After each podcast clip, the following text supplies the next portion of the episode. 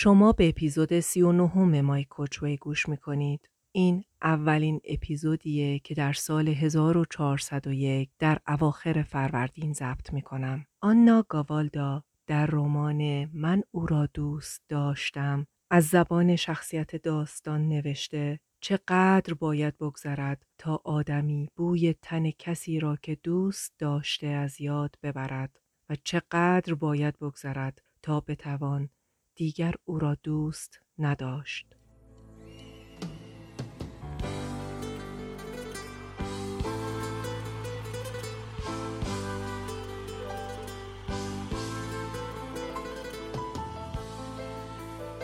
چشم من بیا منو یاری بکن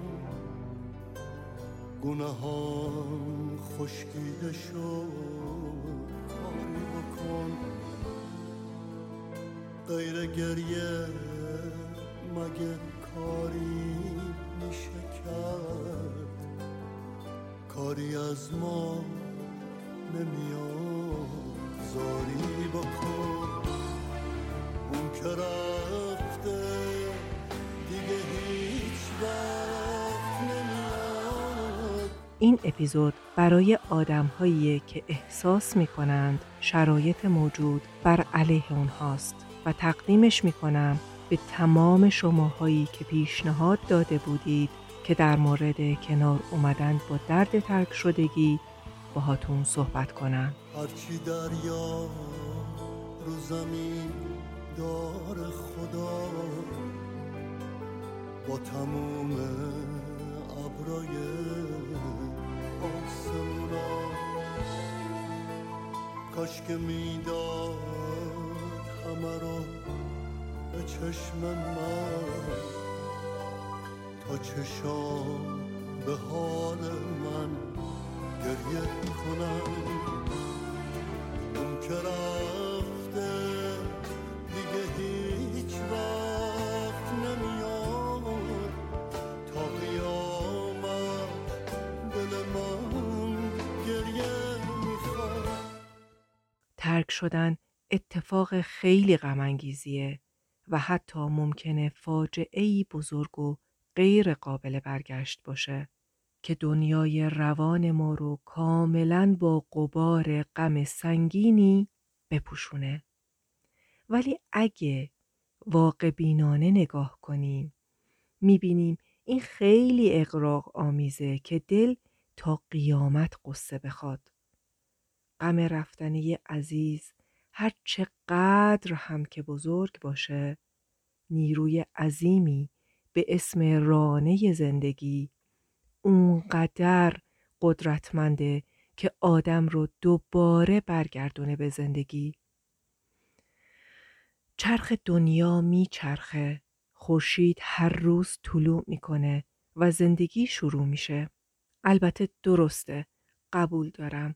ممکنه هیچ چیز مثل سابق نباشه. بهتره که ما خودمون رو مدیریت کنیم و بتونیم با زندگی جدید تطبیق بدیم. این وسط حواسمون باشه. خیلیامون ممکنه وقتی داریم یک درد و رنجی رو تجربه می کنیم شاید دست به اقدامات خود ویرانگر بزنیم. برای اینکه تحمل درد فقدان رو آسون کنیم. دست به رفتارهای مخرب بزنیم که برامون عادت و گرفتاری بشه مثل مصرف نوشیدنی های الکلدار، پرخوری یا مثلا برای اینکه بتونیم با آدم های مختلف ارتباط برقرار کنیم شروع به زیادی از حد مهمونی رفتن و ریخت و پاش های مالی بکنیم.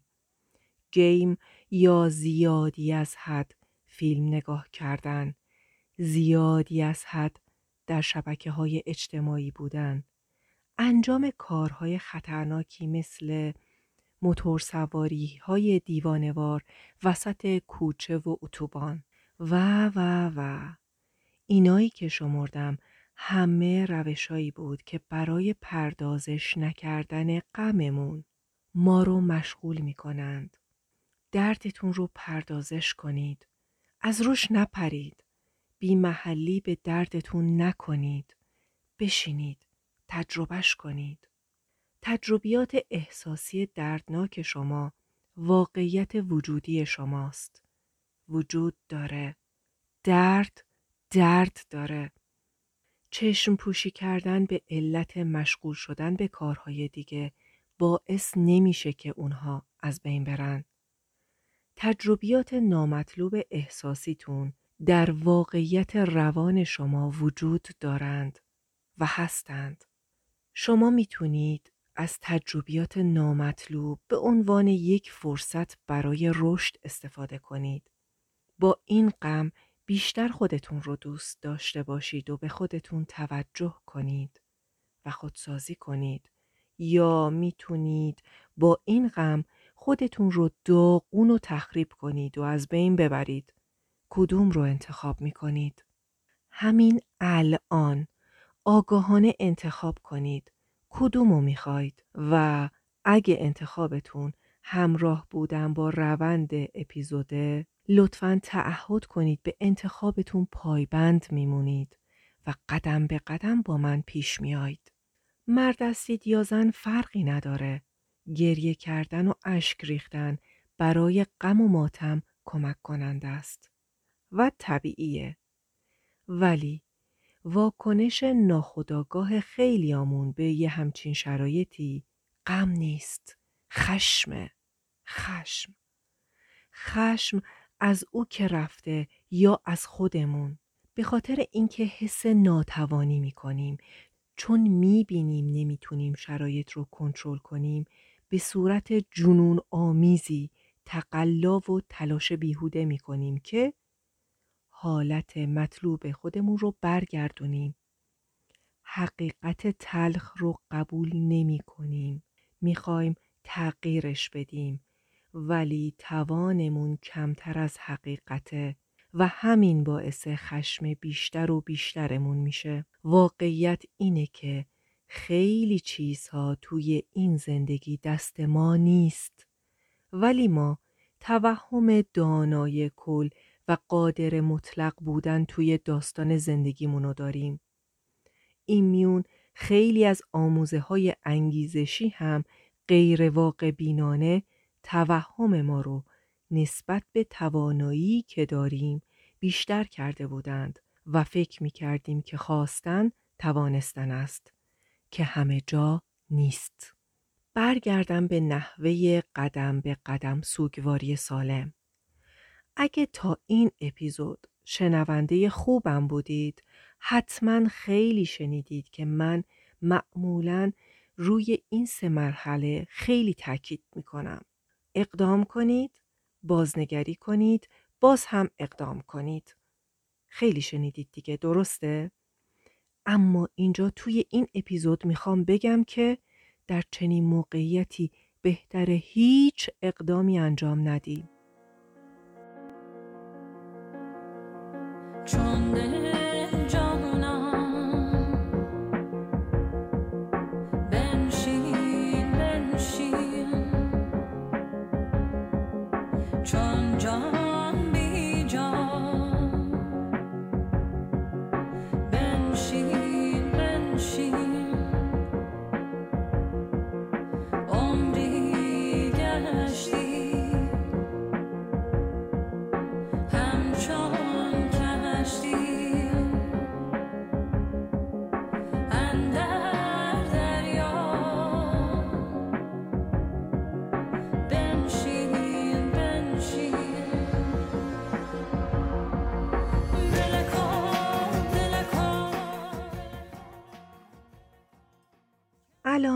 تو با این حقیقت مواجه شدی که او رفته.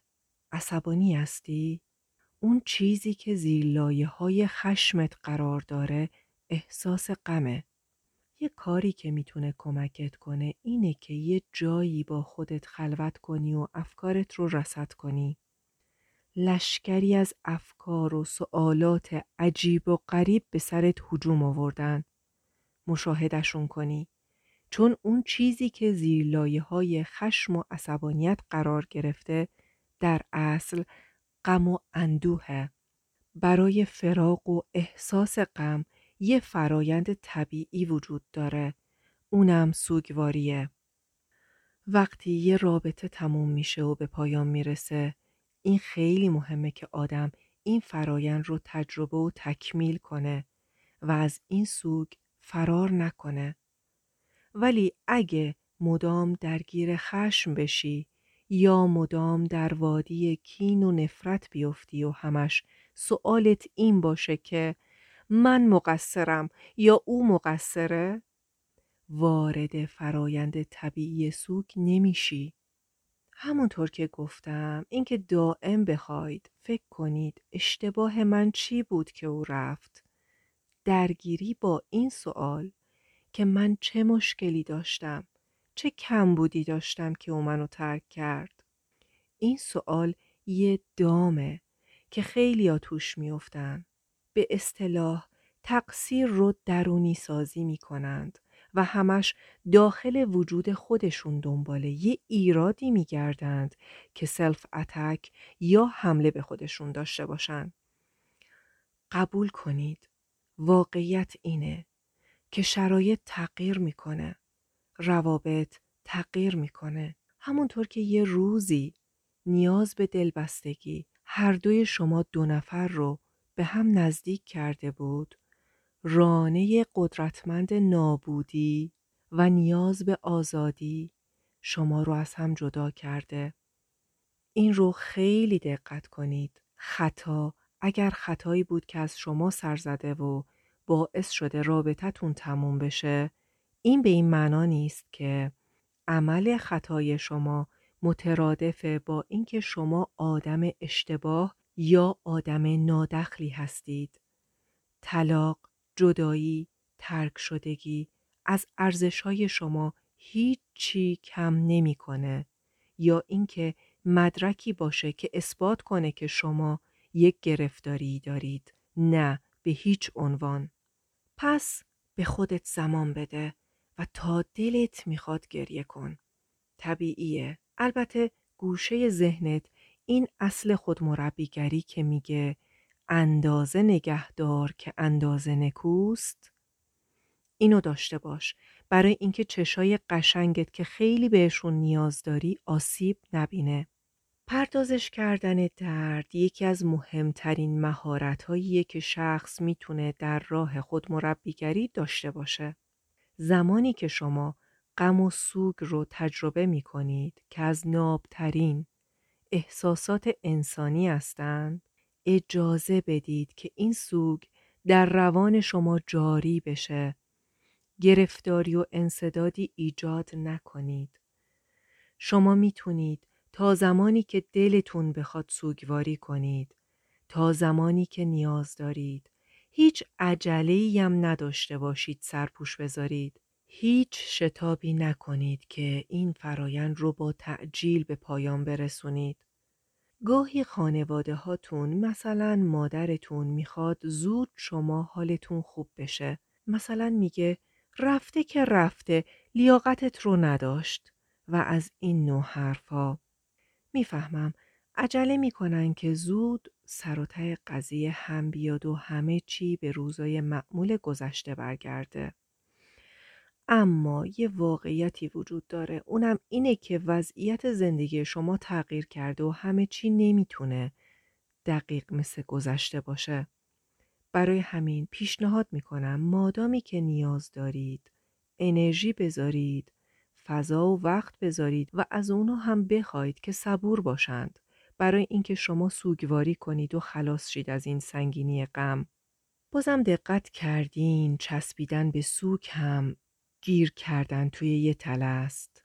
یادتون باشه که این غم و اندو شما رو تبدیل به شخصیت قربانی نکنه. رنج کشیدن یه درد مضاعفه. اجازه بدید اسم این نوع درد که یه درد خود ساخته است رو درد کثیف بذارم تا کاملا تفاوتش با درد اصلی مشخص بشه. درد کثیف درد خود ساخته است. اینکه هی بخواید توی خودتون کند و کاف کنید و خود تخریبی کنید و بگید که من شخصیت درستی نداشتم که این اتفاق افتاد. به خودتون بیرحمانه حمله نکنید. اگه دیدید که در دام درد کثیف افتادید حتما و حتما نیاز به گرفتن حمایت و پشتیبانی دارید. اون اقدامی که باید انجام بشه اینه این کارو بکنید. شما نیاز دارید به کسی که توی این فرایند کنارتون باشه تا بتونید احساساتی که ناشی از این اتفاق هست رو حزمش کنید. نیاز به یک مربی یا تراپیست حمایتی دارید تا درمان بشید. توی یه همچین بحرانهایی ذهن به صورت کاملا طبیعی درگیر و دغدغه‌مند میشه نسبت به این فقدان و می‌تونم بگم که ذهن وسط باطلاق گیر افتاده. دست و پا می‌زنه و همش بیشتر فرو میره. شما خودتون نمی‌تونید مسلط به شرایط باشید چون همین جوری فشار زیادی رو دارید متحمل میشید. شاید بخواید با کسی که در دسترستونه صحبت کنید.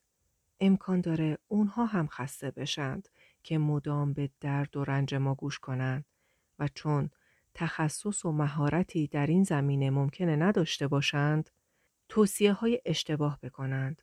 پس نیاز دارید که پیش یک متخصص برید تا با یک برنامه منسجم برنامه‌ای که منطبق با شخصیت شما هستش شما رو هدایت کنه و کمک کنه تا شما بیشتر به خودتون گوش بدید. بتونید بهتر خودتون رو درک کنید. بتونید خودتون رو ابراز کنید. بتونید سوالات بهتری بپرسید و توانایی مشاهده احساساتتون رو به دست بیارید. آدم های متخصص با بهرهگیری از مدل ها و نظریات معتبر روانشناختی لایه های پنهانی فکری و احساسی شما رو بیرون می‌کشند تا شما بتونید خودتون رو واضحتر تماشا کنید. مثلا یه درمانگر ISTDP مثلث تعارض رو بررسی می‌کنه. کمک می‌کنه احساسات، استراب و دفاع ها پالایش بشن و احساسات خالص رو به شما نشون میده و تحویل میده. نکته مهم دیگه اینه که رابطه رو حتما تکمیل کنید و خداحافظی کنید. پیشنهاد می‌کنم حتما اپیزود 35 رو مجدد گوش کنید. منظورم از کامل کردن رابطه این نیست که با اون شخص تماس بگیرید یا مدام استوری و استاتوس بذارید و جملات قصاری بنویسید که او متوجه بشه. اصلا مهم اینه که رابطه رو پیش خودتون تکمیل و تموم کنید. اون چیزی که تحت کنترل شما نیست رو رها کنید. ول کنید. اقلانی سازی، منطقی تحلیل کردن رفتار او، او چرا رفت، چرا این کار رو کرد، ول کنید. وقتی که در فرایند کامل کردن رابطه برای خودتون پیش میرید التیام پیدا می کنید.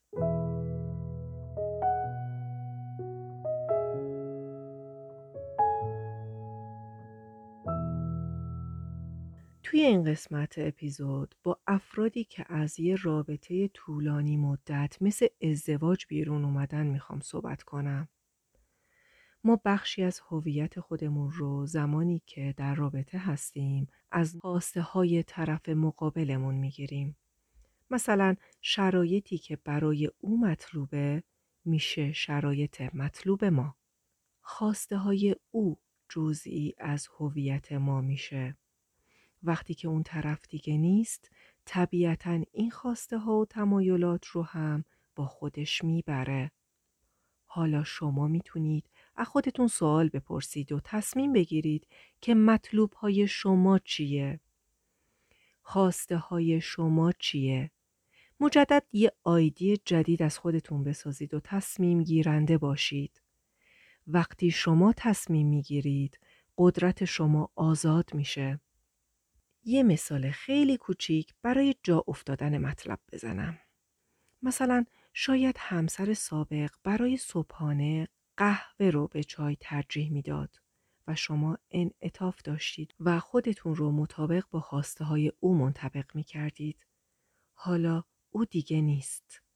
برای اینکه برای خودتون هویت جدید بسازید بهتر با خواستها، نیازها، انگیزه های خودتون بیشتر آشنا بشید و تعریف جدیدی برای خودتون داشته باشید. البته بازیابی قدرت هویت نه فقط برای کسانی که جدا شدند بلکه برای همه لازمه. افرادی که می‌خوان توی رابطه سالم باشن هم بهتره در مورد قدرت هویت خودشون آگاه باشن. اگه اشتراکایی با شخصی که شما رو ترک کرده دارید مثلا فرزند یا business مشترک به هر حال مجبورید یک نوع رابطه تعریف شده با اون شخص داشته باشید. رابطه زناشویی شما تمام شده ولی مسئولیت والدین بودن به دوش هر دوی شماست. لطفا تمرینی رو که میگم حتما انجام بدید. یه دستورالعمل رفتاری برای همسر سابقتون بنویسید. یعنی اون چیزی که شما از او انتظار دارید که در شرایط فعلی انجام بده رو. بنویسید چطور دوست دارید رفتار کنه. استاندارد و ایدئال شما چیه؟ چه کارایی رو باید بکنه؟ چطور باید انجام بده؟ وقتی همه رو همه رو تک به تک باریز کاری تماما روی کاغذ آوردید اون ورق رو بکنید ریز ریزش کنید و با خودتون بگید که تمام اینها انتظارات من بود. ربطی به او نداره. او الان آزاده و می‌تونه هر جوری که خودش بخواد باشه. می‌تونه منطقی رفتار کنه می‌تونه دیوانوار و غیر منطقی رفتار کنه. ازم می‌پرسید حالا که چین کارا رو کردم چرا این همه زمان گذاشتم و به مغزم فشار آوردم و تک به تک همه چیزو نوشتم؟ جواب اینه برای اینکه تمام دستورالعملهای پنهان شما از فکر و مغزتون خارج بشه و روی کاغذ بیاد و عملا ببینید که قرار نیست که اجرا بشه. البته شما می‌تونید خاصه هایی داشته باشید و به صورت مدنی مطرح کنید ولی اصلا نمی‌تونید به او حکم کنید. بهتره هرچه زودتر با این قضیه کنار بیایم که آدمها مستقل هستند و حق انتخاب دارند که تصمیم بگیرند چطور باشند شما قدرتی روشون نمی‌تونید اعمال کنید. اگه مدام دغدغه‌مند باشید که بخواید رفتار او رو تغییر بدید اونطور که مطلوب نظر شماست دیگه انرژی براتون نمیمونه که بخواید به زندگی خودتون برسید. یه عمر با هم زیر یک سقف این چالش رو داشتید. نشده بود. انتظار دارید زیر دو تا سقف جدا بشه؟ شما نمی‌تونید به جای او تصمیم بگیرید و طبیعیه که احساس ناتوانی کنید. به دنبالش عصبانی بشید و این چرخه بلا همین جور به چرخه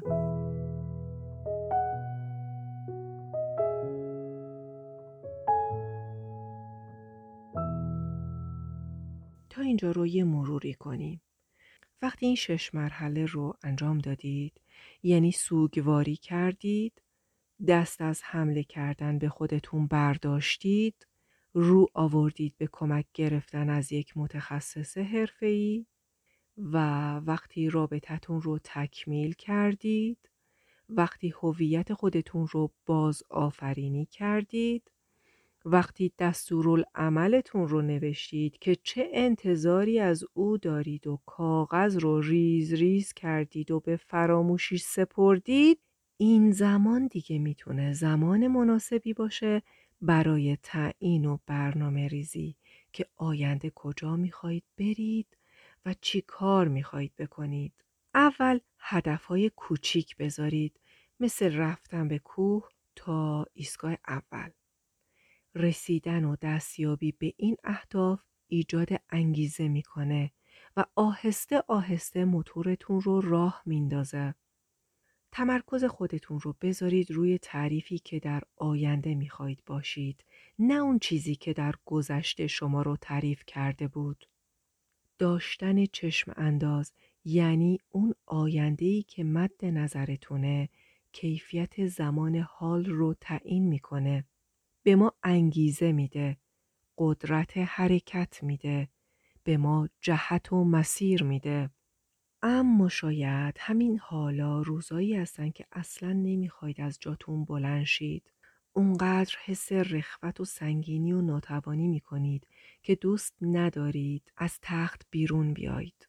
این چیز جدیدی نیست.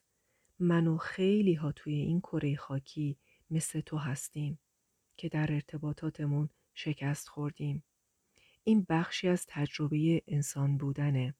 برنده کسیه که بپذیره این بخشی از تجربیات زندگیه اونی که سوگ و تجربیات تلخش رو پردازش و حزم کنه و به سمت آینده حرکت کنه. خودسازی و باز آفرینی خود مخصوص کسانیه که نگرششون رشد کردنه اونا به خودشون شفقت دارن و به خودشون تکیه می‌کنن.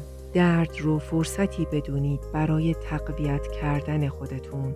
بیشتر مهر ورزیدن به خودتون. این فقط شمایید که می‌تونید تصمیم بگیرید که خودتون رو قدرتمند کنید. در پناه خدا باشید.